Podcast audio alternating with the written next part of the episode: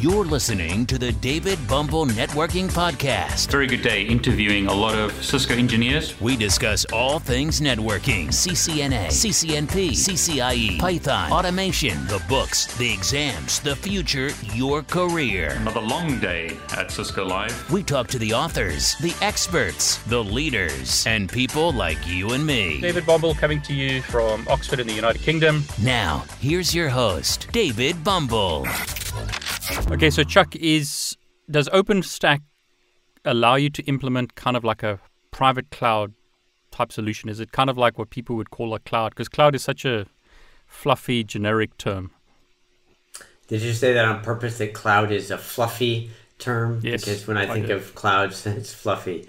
And where you live, you probably have many clouds. I'm assuming in That's right. England, way more than I do in sunny uh, California. So let me You answer have to remind me of that, don't you? I do like to remind you of that. But uh, my wife and I, Kathy, were looking at uh, this TV show and seeing all these beautiful, verdant, green, grassy areas in uh, the northern part of England. And I was thinking, you know, you pay for it with the rain, but you right. cash in when it comes to all the beautiful greenness. Where I live, it's pretty much like those old, uh, ugly black and white westerns where everything's tumbleweeds and dirt, and uh, yeah.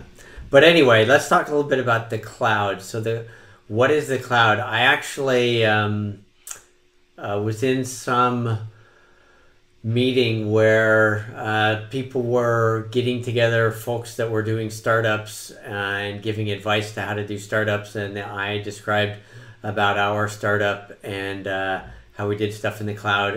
And one of the people who was an administrator came up to me and said, who wasn't a technical person, and she said, Everybody's talking about the cloud. And I just don't know what it is. Is it really like up there? Are you storing stuff up in the sky? And so I tried to explain it to her, and I probably did as poor a job to her as I'll do for uh, you right now, David. But yeah, uh, so the cloud, the general idea is when you send, when stuff leaves uh, my uh, computer and connects to the Wi Fi and then goes to the router, it is getting sent somewhere to some um, internet destination, and we tend to draw that dis- internet destination uh, in in diagrams that I've used ever since I was uh, a very young person doing networking, like in the '80s, uh, as a cloud, and so uh, it has nothing to do with the physical existence of satellites. Although traffic could be done on satellites, it could be entirely landline. The general idea is that things uh, that uh, we used to store on our computers are now getting stored elsewhere. So uh, I used to have all of my uh, pictures and all of my code and everything was on my computer. If my computer crashed or my hard disk went out, I would have to have a backup uh, or I was pretty much dead. And now we don't do that anymore. We store it using this wonderful thing we call the internet. Um, uh, we store it somewhere else, and that somewhere else is usually referred to uh, as the cloud. So I have uh, my own, I have uh, Google Drive for myself, I have Google Drive for my company, Tallac Networks, I have Dropbox, David, that you and I share. I have a Dropbox for this other company, SDN Essentials, that I do work for, and then Microsoft, because I have the Windows operating system, uh, they've given me a certain amount of space in their cloud as well. So it's basically places where stuff gets stored so that I don't have to store it and do backups on my computer all the time. So people are doing things and storing stuff in the cloud. The code that I write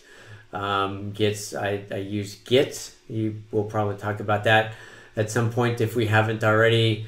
Uh, to store stuff in a version control facility that keeps it in the cloud uh, in some type of storage which is backed up multiple times and I don't have to worry about it going away and it's super protected so I don't have to worry about it being secure etc. That's the general idea of what cloud in a, a general purpose sense provides for me. Now people talk about you know, marketing people love to throw these terms terms around. Well, there's the public cloud, and there's the private cloud, and of course, don't forget about the hybrid cloud. And so, uh, yada, yada, yada. Basically, uh, if you're like me, then you've been around the block a few times, and engineers are guilty of this as well. But marketing people, if they throw enough uh, cool buzzwords at you, then you know part of what they want to do, of course, is to communicate how cool their product is, and part of it is to just uh, smother you with technological terms, etc.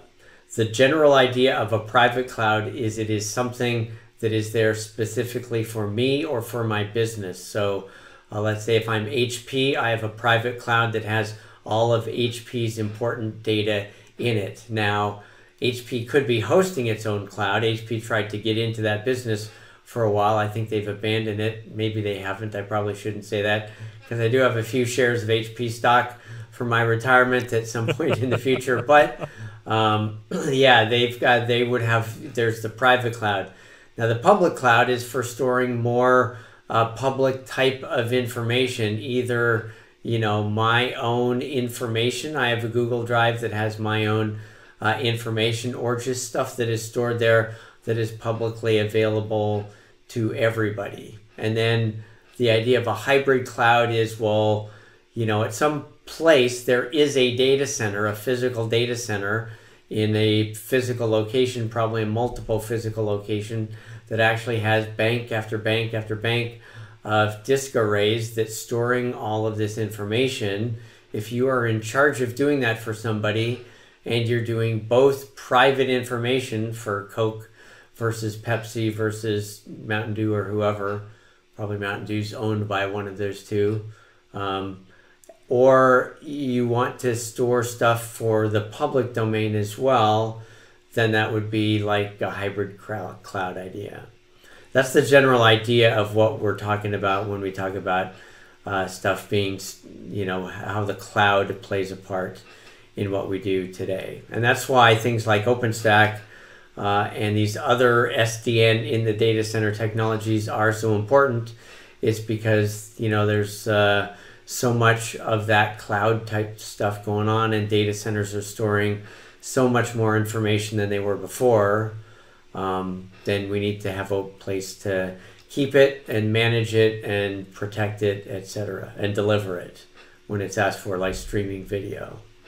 That's great. So, Chuck, I want to I want to talk about Git in a second, but before we do that, can we can you tell me what OVS is because that was also mentioned?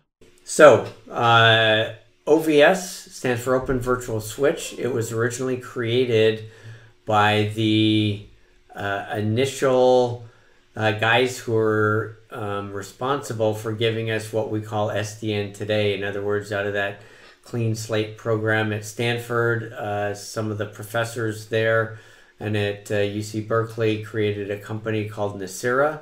And for their purposes, they needed to create uh, a virtual switch, which is the thing running inside a hypervisor in VMware or Hyper-V or whatever it might be, doing the networking component for a virtualization system. So, of course, VMware has their own virtual switch, Microsoft has their own in Hyper-V, but the idea was they wanted to replace it with something better that would implement both OpenFlow and would implement um, this tunneling SDN solution, so overlay based SDN, and they were kind of the inventors of that technology for solving problems in the data center. And Open Virtual Switch, or OVS, was the original piece of software that allowed them to do that. So they could write their controller and their management to talk to this OVS, these OVS devices spread throughout the network, and they could achieve software defined networking and get rid of a lot of the problems with networking in the data center um, in that manner. In that manner, uh, OVS was originally um, backed by an engineer or more from Nicira once it became open sourced. Uh, when VMware bought Nicira, there were some concerns, you know, like there always are. Some thing that's open source gets bought by a particular vendor, there's a concern that at some point in time they will cease to invest in it, or worse, they will just close it and not allow people to use it anymore if they can do that in whatever manner that's possible. And so eventually, uh, the Linux Foundation took control of OVS. So there are a number of OpenFlow based virtual switch implementations uh, that are out there today, but by far, OVS is the largest uh, deployment. Now, it's been deployed in multiple scenarios. For example, at Tallac Networks, we built an OpenFlow based SDN solution that ran its controller in the cloud and the devices, of course, running on premise. And the devices were wireless um, access points that were running, you know, in hospitality uh, needy areas like hotels or banks or schools or whatever. And um, we would need to do OpenFlow to those devices. So, what we did, since most wireless devices today run on a Linux platform of some sort, we just uh, implemented OVS uh, on top of the software, the Linux based software running in that access point. And then we were able to control the behavior, that is, the forwarding behavior of that device using OpenFlow. So you're basically downloading policies and rules to the access point uh, using, and then we're using OpenFlow running on OVS and your controller running in the cloud. Is that right? That's correct. Yeah. So um, uh, really, what I would say is what we're doing is we have taken uh, the policies and the access controls and things of that nature in the controller figured out what OpenFlow flows need to be loaded on every single device at any point in time, and then we download the flows onto the device using OpenFlow. So, Chuck, you mentioned Git, and uh, I'll, I'll lob this in the same question. So, what is Git? What is GitHub? I see Microsoft have bought GitHub, I think. Um, can you give us an idea what that is? What's the advantage of it? How does it relate to anything that we might understand? Yeah, so this is a software development question. So uh, if you're a software developer, uh, then from the old old days, you develop your software on your uh, PC or on a mini computer on a mainframe or whatever, and it just sat there. And uh, you know, you did your own manual backups, or you had scheduled backups or something for your whole system, and that's how your software got uh, backed up and you had uh, you didn't end up in the situation I ended up in once where I lost a week's worth of work by inadvertently deleting um, my uh, code branch and ending up with uh, all the work that I'd done that week having to recreate that. So oh, wow. that was a bad situation to be in. And so somebody yeah. said, you know, what we need is some type of uh, source code control system. And furthermore, there's multiple advantages. Uh, they probably said to themselves the advantages are not just to prohibit complete idiots and morons like Chuck from deleting a week's worth of work, but also it would be good. You know, we've got a lot of versions of our product out there running. We need to be able to recreate uh, a version on the fly, punch a button and say, give me version 2.6.4 of my thingamabobber and it creates it and then I can begin to diagnose the problem that a customer is seeing. Because frankly for us developers uh, once we're done and we've released a product we move on to the next thing. And we don't like to think about the things that were there before. And so uh, and so uh, that was another reason for us to do uh, this thing to have some type of source control functionality. And then another thing came along, uh, this whole idea that went by a number of names. Today we call it agile development. Other things along the evolutionary path of agile um, were pair programming, um, Scrum, which is still used today, extreme programming. All of these things have people not being just in charge of one module that they own and they completely are responsible for and nobody else touches, but rather you have multiple people touching the same module potentially at the same time. So all of these things came together and the idea of, you know, how do you prohibit uh, concurrent changes from hammering each other's uh, changes in the code. How do you keep the code safe? How do you recreate versions, et cetera, et cetera. So companies like um, uh, Perforce, Subversion, Clearcase, and others created products that you could buy, uh, which would manage all of your software for you. So it provided a repository for storing your software, it provided a means of checking out your software so that nobody else would check it out when you had it checked out. It provided a means of recreating versions, and it also provided a means in the later versions of these things of merging together. Like if you have a module that you need to have two people working on at the same time, obviously they're not doing the same thing, they're doing something different, but they might hit the same module and so you don't want to prohibit them from working, you know, doing things in serial. You want to be able to have them do stuff in parallel and then you merge that back together. So doing things like merging is another um, capability of these source control facilities, capabilities, um, and, and uh, products that you buy. So uh, the guy that gave us Linux, uh, Linus Torvalds, um, decided that, you know, uh, he wasn't really satisfied with the existing source control um, products that you could get your hands on, whether they were open source or whether they were for purchase products. And he decided, you know, let's let's build another one.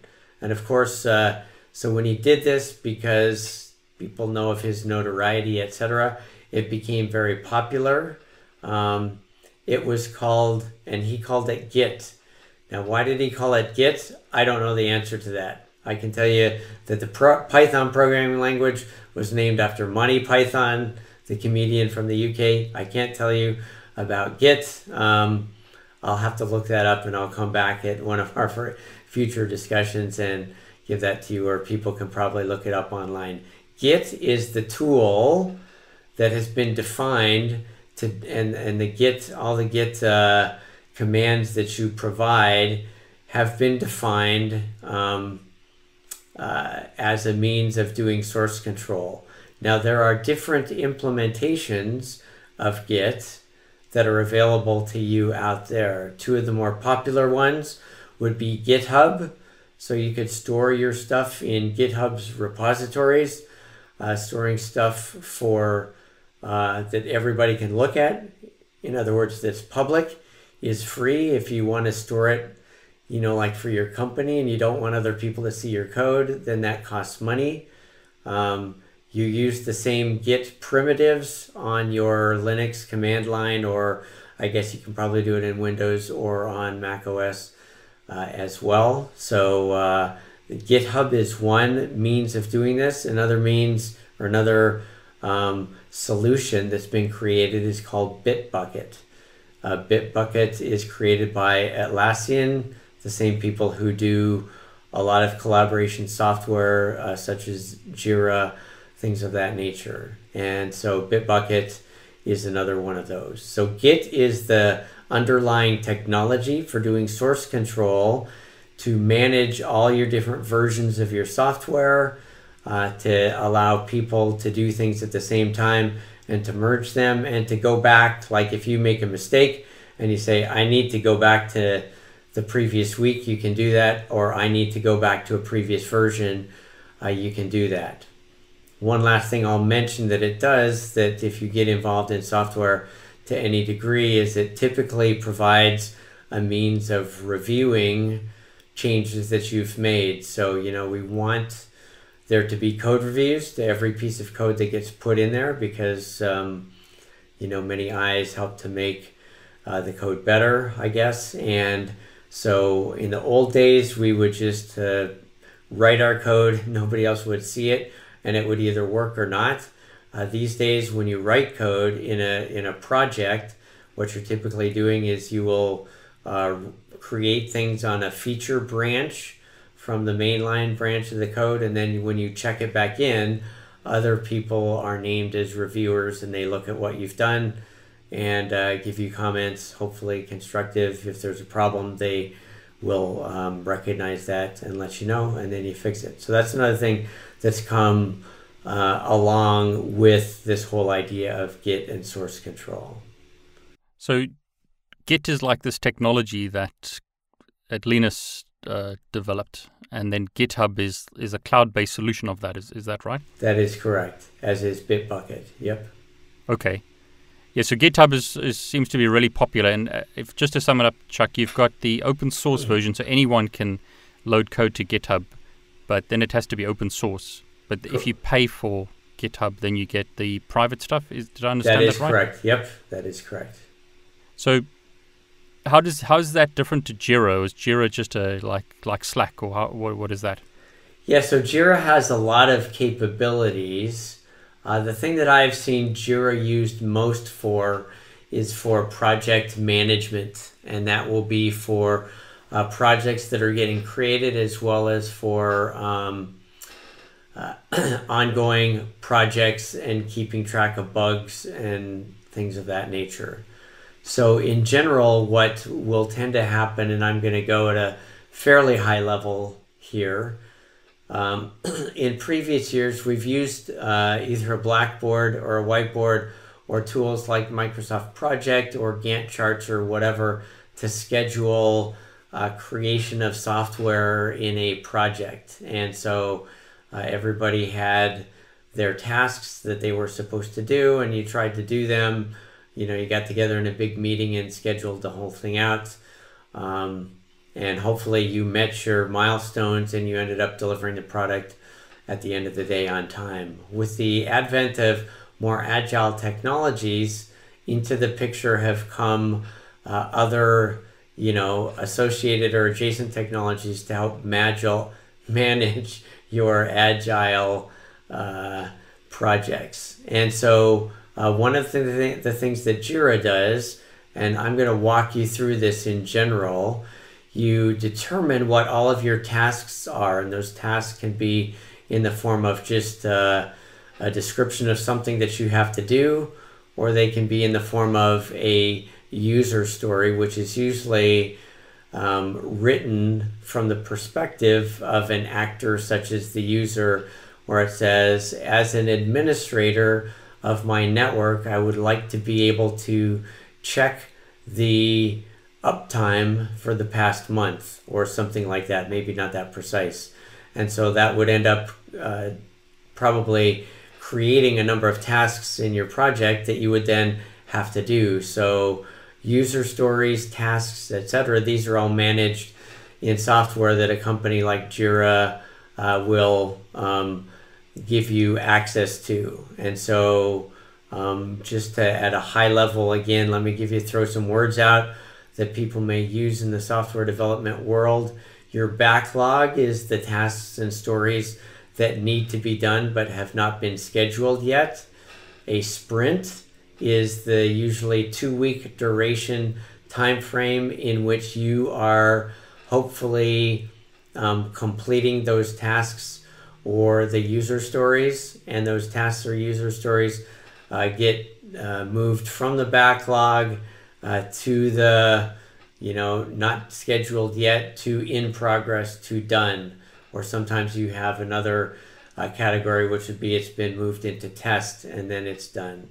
So uh, jira is the software that helps you to manage that. Now can you use jira for other things? Absolutely. You could use it for uh, you know if you were doing a migration from a non-sdn environment to an SDN environment. Maybe you use Jira to define all the tasks of all the things that you have to do, especially if you're doing migration steps, especially um, if you're going to have downtime in any particular area or creating redundancy or things of that nature. You can put all those things into um, Jira and you could track your your uh, stuff that way. We also use um, Jira capabilities to have a calendar so that I can log uh, the amount of time that I'm spending on every one of my tasks. So tied to the actual task that I've defined in Jira, I specify, hey, I've been working from 9:30 uh, till 12:30 on this particular task, and if you know if we're ending up charging somebody for that, or if my boss just uh, likes to make sure that I'm not screwing around, uh, then that would be something that would be worthwhile in that regard. Jira can provide that. So, Chuck, I mean, I don't know if we have more time, but here's one more question. What is Jenkins then? Yeah, you'll probably, uh, you guys will probably hear the terms Jenkins or Hudson, uh, others bantied about. You know, the nice thing about these open source projects is that there's so many to choose from, and unfortunately, the guys who do open source on one project uh, sometimes get bored of it and move on to the next one. So you kind of have to keep uh, moving from whatever uh, tool it might be from one to the other that's open source. But the general idea of these is this. Uh, again, I'm going to go back to the way that things used to be with the waterfall method of you know development. Uh, you weren't really done until you were done uh, with the whole project, and that's when everything came together. In this day and age, with agile uh, development methodologies, what we tend to do is at the end of every uh, sprint or even at the end of every build cycle, which may happen every day or multiple times a day, we end up with a usable product. So we don't have the product in a state where it is um, unusable. It's always in some version of it, uh, you know, is going to be a usable product that you've built. So, uh, in order to achieve those builds, you need to not have somebody who you're paying a large amount of money to sit there and push the big build button, you know, every uh, every four hours or something in order to run it and look at the output. Instead, what you want to do is you want to create a build environment that can be number one automated and number two that will run all of your uh, regression and automated tests to make sure that things didn't get broken with this new change since you're doing builds every day or something like that. Uh, jenkins is a tool that allows you uh, to do that. And so um, you know it really is uh, a schedule and or an orchestrator um, just another tool This goes into the tool belt of the software development people.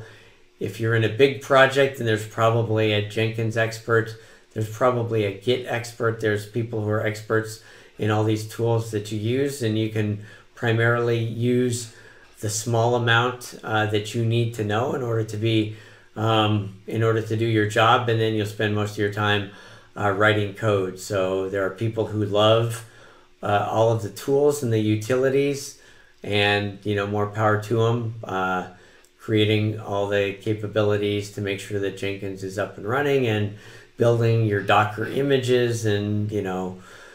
Uh, you'll usually have um, a development build and a staging build and a production build so that you kind of have a pipeline and so that when you do new development stuff you're building it but that's not going into production immediately. It has to go through, uh, you know, some amount of test, which can be done on development or staging before it gets into production. So Jenkins helps you to orchestrate all of that stuff. Well, Chuck, I mean, it's a whole new world. I think for a lot of us network guys, we've got a lot to learn about the development side of things. Yeah, I would say um, uh, having knowledge of these things is useful. You don't have to be an expert in them especially if you're coming in from the outside. These are not table stakes. You do not have to know everything about them. As I say, there will be people who know the technologies. I would say, and just getting back to uh, our class, David, uh, the thing that you do need to know is how to become a proficient uh, Python developer. If you understand that, all the other stuff we're talking about, that's uh, can be taken on an as needed basis, or there will be other people who know how to manage them. You do need to know about them, and so understanding that, you'll work in an environment where there's Jira, where there's Jenkins, uh, where there's automated regression tests, etc. But the important crux of what you need to learn and the first steps are how to develop software, and that's hopefully what uh, these you know, intro- any introductory Python class can probably give you. Yeah, so you would recommend again that if it's a network guy or someone who's just starting in development, they could take your course or another introductory course to learn how to develop and get into development, and then these things will come later. Yeah, I'm usually not much in uh, marketing or sales pitch type mode. um, but I would say I, and this is unique to me, I hugely, strongly recommend uh, understanding, especially, let me, let me uh, just give a shameless plug for the class. I do think the yeah. class gives you the fundamentals that you need to know to become a proficient developer. And all the other stuff that we're talking about, you know, you take that on as you um, as you encounter them, and uh, you don't have to be an expert in them, but you do have to become uh, proficient in the things that uh, we're talking about in that class. So yeah, I think that class is really helpful. That's great. No, I agree. I went through it during the review, and it's excellent. So fine to shamelessly plug it, Chuck. That's fine. Thanks for joining us on today's podcast. Be sure to visit David's YouTube channel at David Bombal, where you can subscribe and watch all of his videos. While you're at it, if you found value in this show, we'd appreciate a rating on iTunes. Or if you simply tell a friend about the show, that would help us out too. Catch you next time on the David Bombal Networking Podcast. All the best. Take care.